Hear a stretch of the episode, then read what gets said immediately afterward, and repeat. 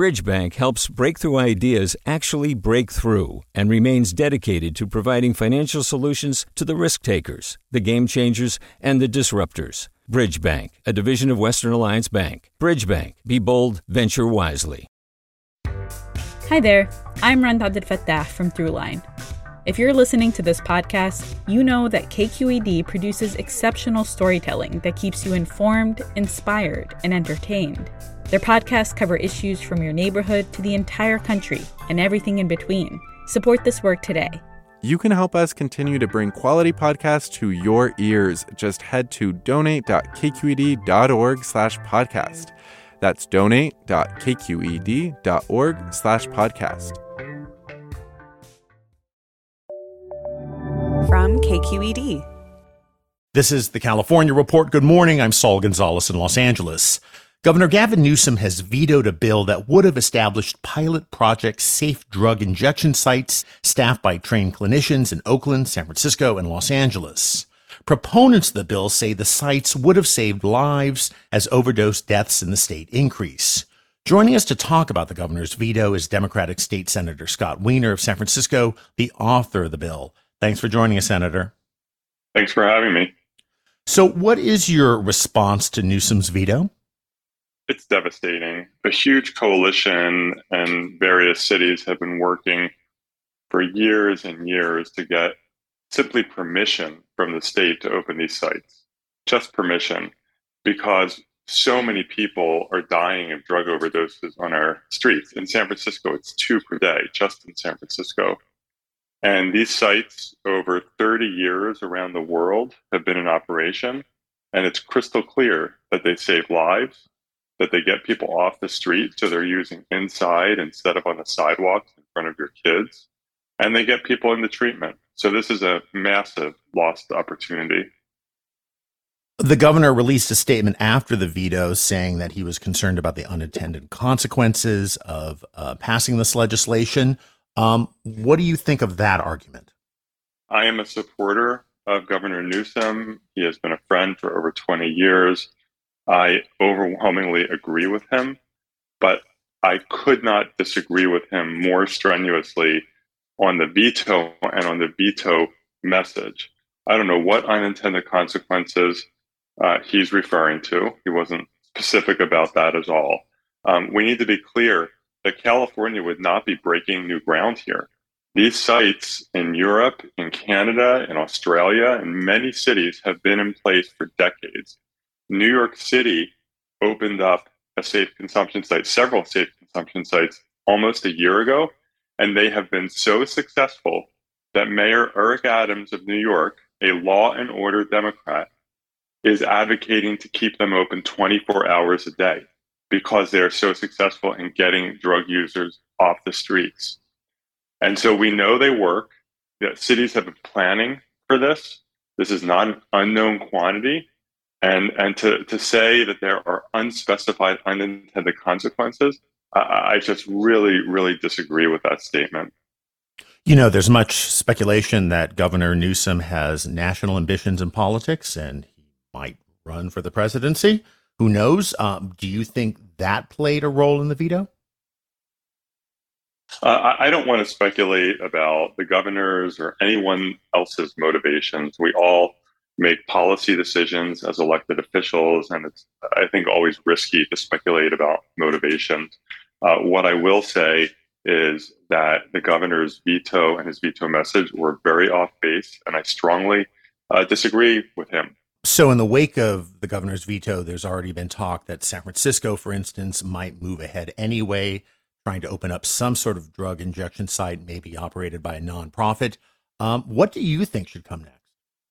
Well, um, job one of government is helping keep people alive, whether it's keeping people alive by reducing gun violence or keeping people alive by reducing overdose deaths.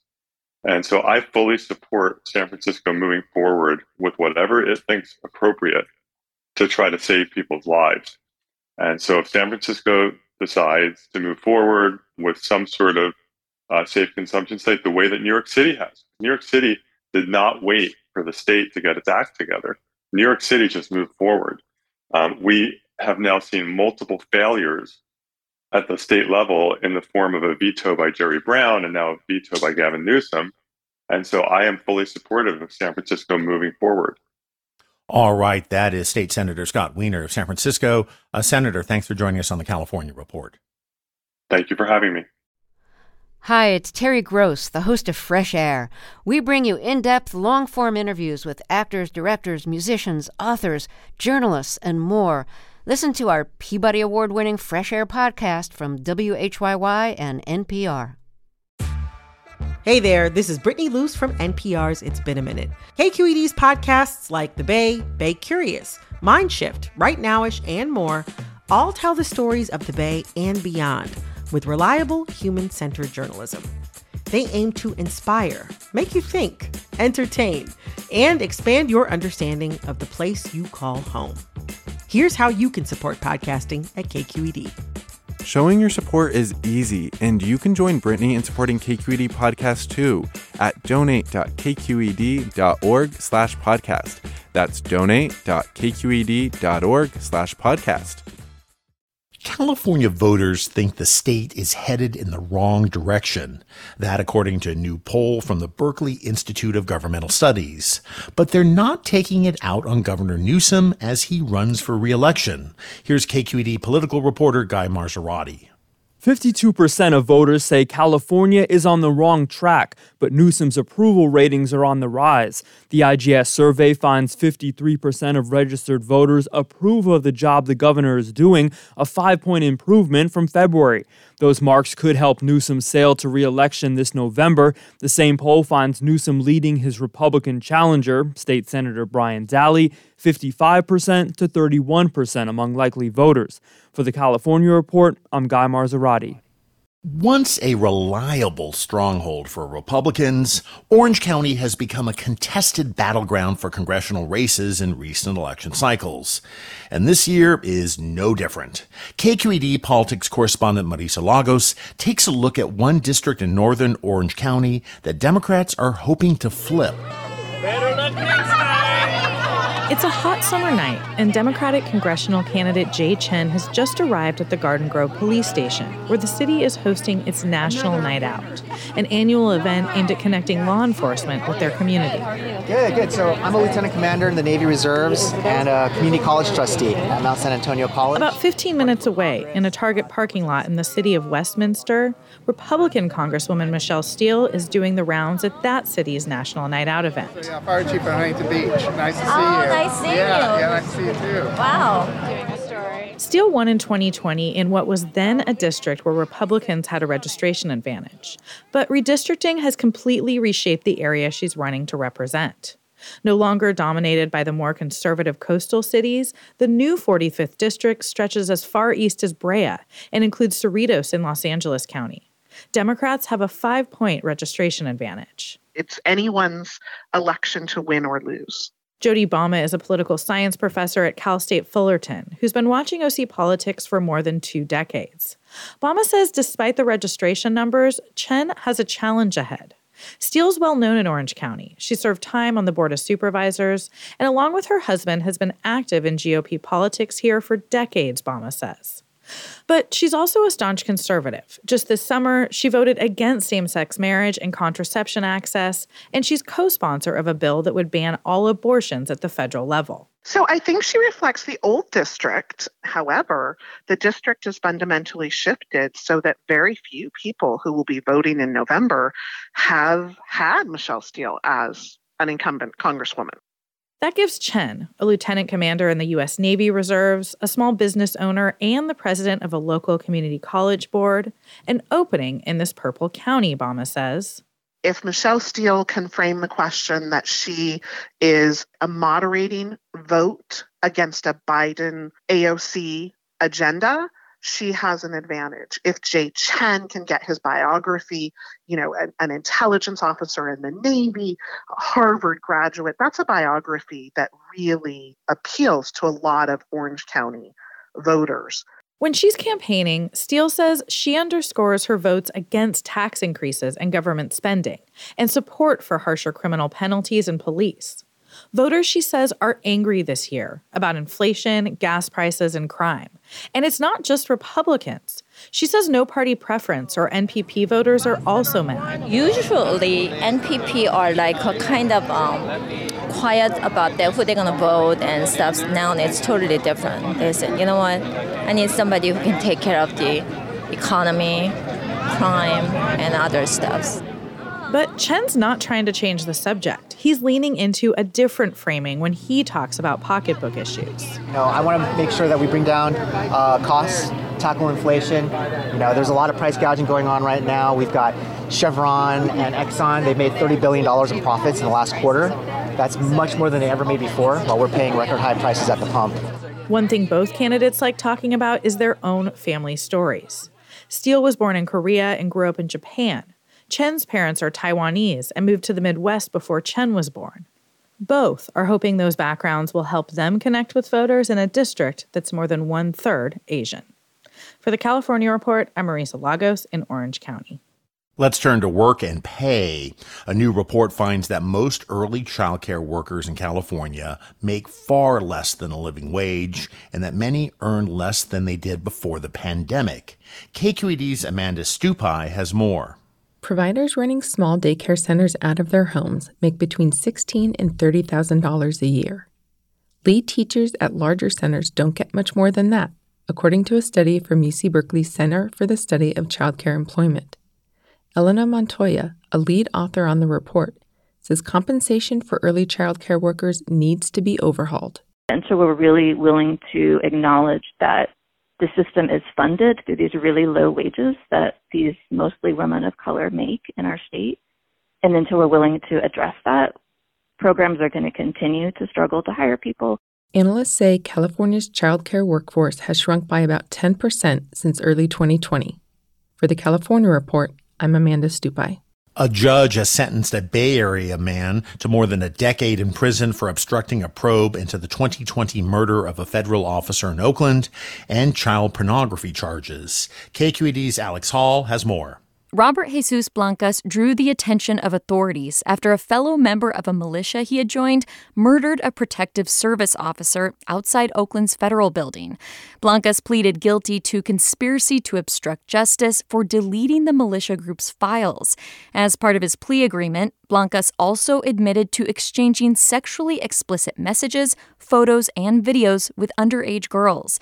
Blancas's plea resulted in a 10 and a half year sentence. Alan Dressler is his attorney. It was clear he was going to get a serious sentence, and the judge imposed not only a serious sentence, but an appropriate sentence. Blancas is the fourth member of the anti government group to be sentenced this year. For the California Report, I'm Alex Hall in San Francisco.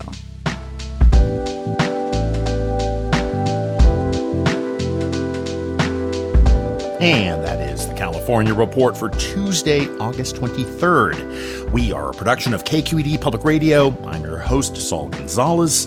Thanks so much for listening and have a great morning. Support for the California Report comes from Stanford Healthcare alerting listeners to the critical blood shortage in the area. Now's the time to donate blood and make a difference. StanfordBloodCenter.org. Paint Care, now with 834 drop off sites in California where households and businesses can recycle their leftover paint. More at paintcare.org. And Eric and Wendy Schmidt, whose philanthropy includes Schmidt Ocean Institute.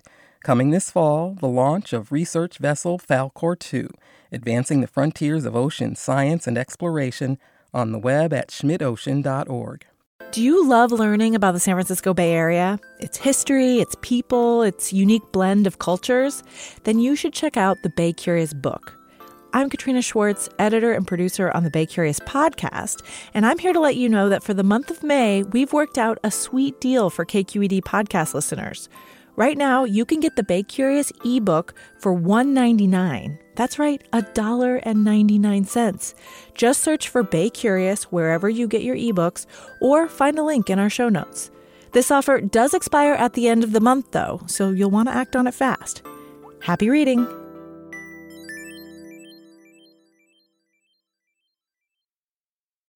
Hey, it's Avery Trufelman, host of Articles of Interest. And I've got to say, I've been a fan of KQED ever since I was a little kid and I would come out to San Francisco to visit my grandma. It was just what we'd always turn on every time we got in the car, every time we were making dinner and turning on the radio. It was always KQED. And then over the years, I've become a massive fan of KQED podcasts because this is local reporting at its best. These are answers to questions you've always wanted to know, interviews with exciting, unusual voices, necessary journalism, all told with love and care and artistry. And did you know that a majority of KQED's funding actually comes from members? It's just people like you and me supporting the programs they love while also getting access to cool events, behind the scenes footage, and so much more. If you want to sign up and be a part of this amazing community, visit donate.kqed.org slash podcasts to become a member today. That's podcasts with an S. Thank you for listening and thank you for your support. I'm Sasha Khokha, host of the California Report magazine. Every week, we bring you stories about what connects us in the giant, diverse Golden State. Because what happens in California changes the world. I love this place. We were once seen as like the place to be, California. The land of milk and honey. That's where you go to Sunshine State, but we just have challenges right now. KQED's California Report magazine. New episodes drop every Friday, wherever you get your podcasts.